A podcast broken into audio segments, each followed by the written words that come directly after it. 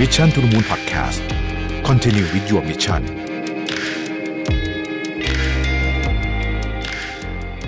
สวัสดีครับ ยินดีต้อนรับเข้าสู่ Mission to the Moon Podcast นะครับ คุณอยู่กับรวิทานุสาหะครับ วันนี้ผมเอาบทความ ไม่ใช่สิ เอาหนังสือเล่มหนึ่งมาคุยด้วยกันนะฮะ คือหนังสือเล่มนี้ ชื่อว่าโง่ศาสตร์ ศาสตร์ก็คือเหมือนวิทยาศาสตร์แบบนี้นะฮะเขาแปลภาษาไทยว่ากฎพื้นฐาน ว่าด้วยความโง่เขลานะครับ the basic law of human stupidity นะฮะ Carlo M. Cipolla เป็นคนเขียนนะครับหนังสือเล่มบางมากนะฮะมีเจ็ดสิบกว่าหน้าแล้วก็ตัวอักษรใหญ่แล้วก็มีภาพมีอะไรต่างๆนะก็คือพูดเป็นหนังสือที่สามารถอ่านจบได้ภายในไม่กี่นาที แต่ต้องบอกว่าเป็นหนังสือที่สร้างความกระอักกระอ่วนใจให้ผมมาก ๆ เลยตอนที่อ่านนะฮะจะกระอักกระอ่วนใจยังไง คือมัน มันค่อนข้างมีเนื้อหาที่รุนแรงพอสมควรในความคิดผม แต่ว่า ก็อาจจะมีส่วนจริงเยอะเหมือนกันก็ได้นะฮะในนี้มันจะมีเรื่องกราฟมีเรื่องอะไรต่างๆ มีแบบในพูดในเชิงนั้นแต่ผมจะไม่นะ ผมจะเล่าประเด็นหลัก ๆ ให้ฟังแล้วกันว่าเขาพูดถึงอะไรนะเขาพูดถึงกฎห้าข้อของความโง่กฎข้อแรกเนี่ยนะฮะเขาบอกว่า เราทุกคนประเมินจำนวนคนโง่ที่วนเวียนอยู่ในสังคมน้อยเกินไปเสมอ โดยปราศจากข้อยกเว้น แปลว่าคือเราคิดว่ามีคน โง่อยู่ในสังคมเนี่ยน้อยกว่าความเป็นจริงเยอะเออเขาบอกว่าอย่างนี้ฮะเขาบอกว่าข้อความนี้อาจจะดูไม่สำคัญคลุมเครือและใจแคบอย่างร้ายกาจในคราแรก แต่ทว่าเมื่อพิจารณาอย่างถี่ถ้วนแล้วจะพบว่าเป็นสัจพจน์ที่จริงแท้ ไม่ว่าจะประเมินความโง่ของมนุษย์ไว้สูงเพียงใด เราก็มักจะต้องประหลาดใจซ้ำแล้วซ้ำเล่าอยู่เป็นนิด เพราะข้อเท็จจริงที่ว่าข้อที่หนึ่งคนที่เราคิดว่ามีเหตุผลและชันฉลาดกลับกลายเป็นคนโง่ได้อย่างน่าไม่อาย ข้อที่ 2 วันแล้ววันเล่ากิจกรรมของเราถูกรังควานอย่างซ้ำซากและน่าเบื่อหน่าย โดยบุคคลโง่เขลาซึ่งจู่ๆก็ปรากฏกายอย่างไม่คาดคิดขึ้นในสถานที่ที่แสนจะไม่เหมาะ และในจังหวะที่ไม่น่าจะเป็นไปได้กฎพื้นฐานข้อแรกนี้ทำให้ผมไม่สามารถระบุจำนวน เป็นตัวเลขชัดเจนว่ามีคนโง่เท่าไหร่ในหมู่ประชากรทั้งหมดนะฮะเพราะฉะนั้นเนี่ยเราจะใช้ค่าตัวแทนสัญลักษณ์อันหนึ่ง จะเรียกมันว่าอะเป็นอัลฟาก็ได้นะครับ แทนค่าสัดส่วนคนโง่ในประชากรนั่นเองนะฮะข้อที่สองครับ ข้อที่สองครับเขาบอกว่าโอกาสที่ใครสักคนจะเป็นคนโง่นั้น ไม่ได้ขึ้นอยู่กับบุคลิกลักษณะอื่นของเขาเลย อันนี้น่าสนใจ เขาบอกว่า ผมเชื่อมั่นอย่างยิ่งหลังจากศึกษาว่า อัตราส่วนของคนโง่นั้นนะอยู่ในทุกกลุ่มของประชากรโดยไม่แบ่งแยกแปลว่าไม่ว่าคุณจะจีบกลุ่มไหนของประชากรเขาว่าอัตราส่วน มันจะเป็นค่าคงที่ เขาบอกว่าคนเขาคือผู้เขียนนะ ผมเชื่อมั่นโดยอาศัยการสังเกตและทดลองหลายปีเป็นเครื่องสับสนุนว่ามนุษย์เราไม่เท่าเทียมกัน บางคนโง่บางคนไม่ และความแตกต่างกันโดยธรรมชาตินี้ไม่ใช่ปัจจัยหรือแรงขับเคลื่อนทางวัฒนธรรมแต่อย่างใด ใครสักคนเกิดมาโง่เช่นเดียวกับที่เกิดมามีผมสีแดง ใครสักคนในกลุ่มเราโง่เช่นเดียวกับที่มีหมู่โลหิตสักหมู่หนึ่งนะครับ ความโง่เกิดมาโง่ คนโง่เกิดมาโง่เพราะพรหมลิขิตอะ ไม่ว่ามนุษย์จะแพร่พันธุ์ที่ขั้วโลกเหนือในเส้นศูนย์สูตร ไม่ว่าจะเป็นคู่รักอะไรก็ตามจำนองนี้เนี่ยอัตราส่วนนี้จะคงที่เสมอนะครับ ไม่เกี่ยวข้องกับชนชั้น ไม่เกี่ยวข้องกับชาติกำเนิด แล้วเขาบอกว่าถ้าไปศึกษาอัตราส่วนของคนโง่ในกลุ่มนะครับเขาไปศึกษา 5 กลุ่มหลักนะฮะคนใช้แรงงาน คนทำงานนั่งโต๊ะนักศึกษาคณะผู้บริหารและอาจารย์ อัตราส่วนคนโง่ สมมุติว่าเป็นค่าอัลฟาแล้วกันนะ เท่ากันหมด ผมประหลาดใจกับผลลัพธ์นี้มากแม้ แต่ไปศึกษากับคนที่กลุ่มเป็นกลุ่มหัวกะทิ ตัวจริงก็คือคนที่ได้รางวัลโนเบล ก็ยังมีอัตราส่วนคนโง่เท่ากันเลยนะครับความคิดข้อนี้ยอมรับและเข้าใจได้ยากยิ่ง แต่ผลจากการทดลองมากมายยืนยันสัจพจน์พื้นฐานข้อนี้นะครับกฎพื้นฐานข้อที่ 2 เป็นกฎเหล็กที่ไม่มีข้อยกเว้นใดๆทั้งสิ้นนะฮะเราจะต้องเผชิญกับคนโง่ในสัดส่วนที่เท่ากัน ซึ่งเป็นจำนวนที่สูงเกินคาดเสมออันนี้คือกฎข้อที่2นะครับ แล้วเขาก็จะมีรายละเอียดทางเทคนิค มีกรมมีกราฟเลยผมขอข้ามนะฮะ เอากฎข้อที่ 3 เลยแล้วกัน คนโง่คือคนที่สามารถสร้างความเสียหายแก่คนอื่น หรือกลุ่มคนอื่น ทั้งที่ตัวเองไม่ได้รับประโยชน์ หรือตัวเองอาจจะได้ความเสียหายด้วยซ้ำนะครับ เขาบอกว่าเราสามารถอนุมานได้ว่ามนุษย์เนี่ยมี 4 ประเภทด้วยกัน กลุ่มแรกเราเรียกว่าคนกระจอกหรือว่า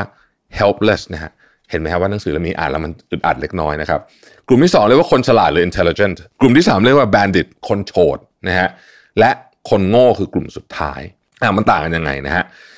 เราเคยประสบเหตุที่คนคนหนึ่งทำเรื่องที่ดีกับตัวเอง แต่สร้างความเสียหายให้แก่เรา แบบนี้เรียกว่าคนโฉดหรือว่าแบนเด็ดเราก็เคยเจอเหมือนกันที่คนเนี่ย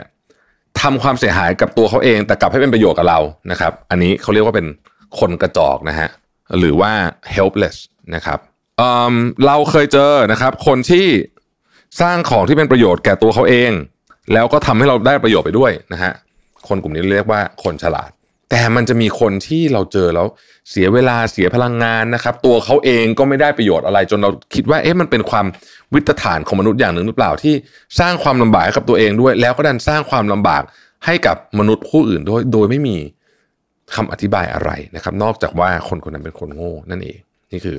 คนสี่ประเภทนะ อันนี้น่าสนใจเขาบอกว่าระดับความสามารถ ของเหล่าคนโง่ในการสร้างผลกระทบ แก่เพื่อนมนุษย์นั้นแตกต่างหลากหลาย เช่นเดียวกันกับมนุษย์ทั้งมวลคนโง่บางคนสามารถความสร้างความเสียหายได้ในวงจำกัดเท่านั้นนะครับขณะที่บางคนประสบความสำเร็จอย่างยิ่งยวด ในการสร้างความเสียหายรุนแรงมหันตภัยในวงกว้าง ซึ่งไม่ได้กระทบเพียงคนเพียงหนึ่งหรือสองคน แต่กระทบกับชุมชนหรือสังคม ศักยภาพในการทำลายล้างของคนโง่ขึ้นอยู่กับปัจจัยหลัก 2 ประการ ประการแรกคือปัจจัยทางพันธุกรรม บางคนสืบทอดยีนโง่มามากจนเหลือเชื่อ และจัดเป็นหัวกระทิของกลุ่มนี้โดยชาติกำเนิด ปัจจัยที่สองซึ่งกำหนดศักยภาพของคนโง่เกี่ยวเนื่องกับตำแหน่งทรงอำนาจและอิทธิพลทางสังคมของบุคคลนั้นนะครับ เราหาตัวอย่างของคนโง่โดยเนื้อแท้จากบรรดาข้าราชการชั้นสูงทหาร ชั้นในพลนักการเมืองและผู้นำประเทศได้ไม่ยาก ความสามารถในการทำลายล้างของคนเหล่านี้ทวีความรุนแรงขึ้น เพราะตำแหน่งที่ทรงอำนาจของพวกเขานั่นเอง นอกจากนั้นเรายังไม่ควรมองข้ามบรรดาผู้นำทางศาสนาด้วย คนที่มีเหตุผลมักตั้งคำถามว่า คนโง่ทำไมถึงเข้าดำรงตำแหน่งที่มีอิทธิพล และมีอำนาจแบบนี้ได้ทำไมถึงเป็นเช่นนั้นนะครับคำตอบจะบอกว่าชนชั้นและวันณะเป็นโครงสร้างทางสังคมที่เอื้อให้คนโง่ดาหน้ากันเข้ารับตำแหน่งทรงอำนาจอย่างไม่ขาดสายในสังคมโลกยุคก่อนอุตสาหกรรมเนี่ยศาสนาก็เป็นปัจจัยสำทับอีกอันหนึ่งนะครับ ในโลกอุตสาหกรรมยุคใหม่เนี่ยไม่มีแนวคิดหรือการใช้ภาษาที่แสดงถึงชนชั้นและวันณะแล้ว ส่วนศาสนาก็มีความสำคัญรองรองลงไป แต่พรรคการเมืองและระบบราชการเข้ามาแทนที่ชนชั้นวันณะ และประชาธิปไตยก็เข้ามาแทนที่ศาสนา ในระบอบประชาธิปไตยการเลือกตั้งทั่วไป เป็นเครื่องมือทรงประสิทธิภาพที่ช่วยรักษาอัตราส่วนของคนโง่ ในหมู่ผู้มีอำนาจให้คงที่นะครับพึงระลึกไว้เสมอว่ากฎข้อที่2เนี่ยสัดส่วนของผู้มีสิทธิ์ออกเสียงที่เป็นคนโง่ก็เป็นส่วน คงที่เหมือนกัน การเลือกตั้งมอบโอกาสอันงดงามให้แก่คนโง่เหล่านี้ ได้ทำลายทุกคนด้วยการรักษาสัดส่วนของคนโง่ในหมู่ผู้มีอำนาจ โดยที่ตัวเขาเองก็ไม่ได้ประโยชน์จากการกระทำนี้ แต่อย่างใดนะครับกฎข้อที่สี่ฮะคนไม่โง่มักประเมินอำนาจการทำลายล้างคนโง่ต่ำเกินไป กล่าวให้ชัดก็คือ คนไม่โง่มักลืมเสมอว่า เมื่อพวกเขารับมือและข้องแวะ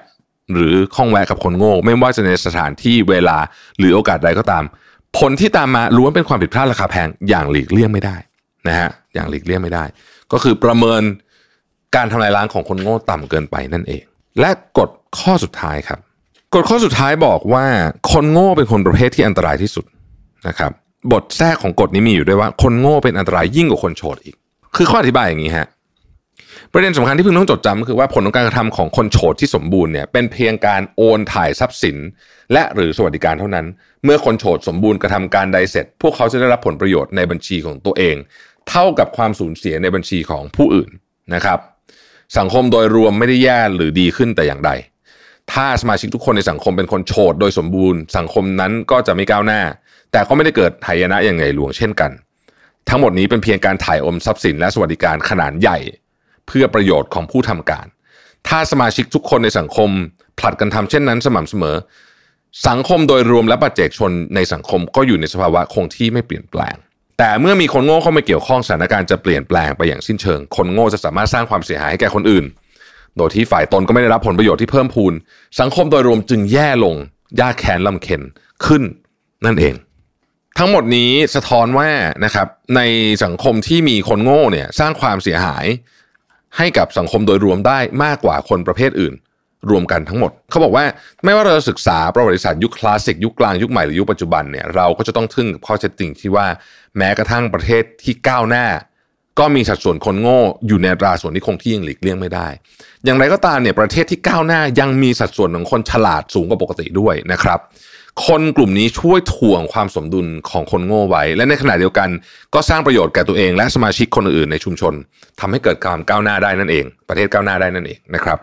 ในขณะที่ประเทศกำลังล่วงไอประเทศที่กำลังล่วงลงเหวเนี่ยนะฮะสัดส่วนของคนโง่ก็ยังเหมือนเดิมแหละนะฮะเป็นอัตราส่วนเท่าเดิมอย่างไรก็ตามในประชากรกลุ่มที่เดือดเราพบ คนโฉดแกมโง่ นะฮะแพร่กระจายตัวอยู่ในกลุ่มผู้มีอำนาจ อีกทั้งยังมีกลุ่มคนกระจอกนะในกลุ่มผู้ไร้อำนาจเพิ่มขึ้นอย่างน่าตกใจนะครับ การเปลี่ยนแปลงโครงสร้างประชากรดังกล่าวย่อมส่งผลต่อการทำลายสังคมโดยรวม และส่งผลให้ประเทศดิ่งลงเหวอย่างแน่นอนนะครับ ทบทวนอีกทีหนึ่งมันหนังสือเล่มนี้เขาพูดถึงไอ้กฎของความโง่เขลายังไงบ้างนะครับ ข้อที่หนึ่งเราทุกคนประเมินจำนวนคนโง่ที่เวียนวนอยู่ในสังคมน้อยเกินไปโดยปราศจากข้อยกเว้น 2. โอกาสที่ใครสักคนจะเป็นคนโง่นั้น ไม่ได้ขึ้นอยู่กับบุคลิกลักษณะอื่นของเขาเลย 3. คนโง่คือคนที่สร้างความเสียหายแก่คนอื่น หรือกลุ่มอื่นนะครับ ทั้งที่ตัวเองก็ไม่ได้ประโยชน์อะไร บางทีตัวเองก็เสียหายด้วย 4. คนไม่โง่มักประเมินอำนาจการทำลายล้างของคนโง่ต่ำเกินไป และ 5. คนโง่เป็นคนที่อันตรายที่สุดที่จะสามารถสร้างความเสียหายให้กับสังคมได้นะครับหนังสือเล่มนี้ผมว่า controversial มาก นะครับ controversial มาคือบางคนอ่านแล้วจะอึดอัดนะผมอ่านแล้วก็รู้สึกอึดอัดนะเพราะว่าการที่เราตีตราใครสักคนหนึ่งว่าเป็นคนโง่เนี่ยมันเป็นอะไรที่ขัดกับความรู้สึกของหลายคน เช่นเดียวกับผมด้วยนะครับ อย่างไรก็ดีนะฮะหนังสือก็คือหนังสือนะครับ เราจะเชื่อไม่เชื่อก็เป็นเรื่องของเรานะฮะวันนี้ผมก็เอามาแบ่งปันกันแล้วกันนะครับ เกี่ยวกับผู้เขียนสักนิดนึงนะครับ Carlo M. Cipolla เนี่ยนะฮะเป็นศาสตราจารย์ที่ UC Berkeley นะครับแล้วก็นี่แหละศึกษาเรื่องของความโง่เขลานั่นเอง comment กันหน่อยฮะว่ารู้สึกไงบ้างกับหนังสือเล่มนี้นะฮะรู้สึกฟังแล้วอึดอัดไหมตอนนี้ รู้สึกมันเอ่อใช้คำว่าอะไรเหมารวมกันไปหรือเปล่าหรือยังไงนะฮะลองมาแชร์กันดู ขอบคุณที่ติดตาม Mission to the Moon นะฮะสวัสดีครับ Mission to the Moon Podcast Continue with your mission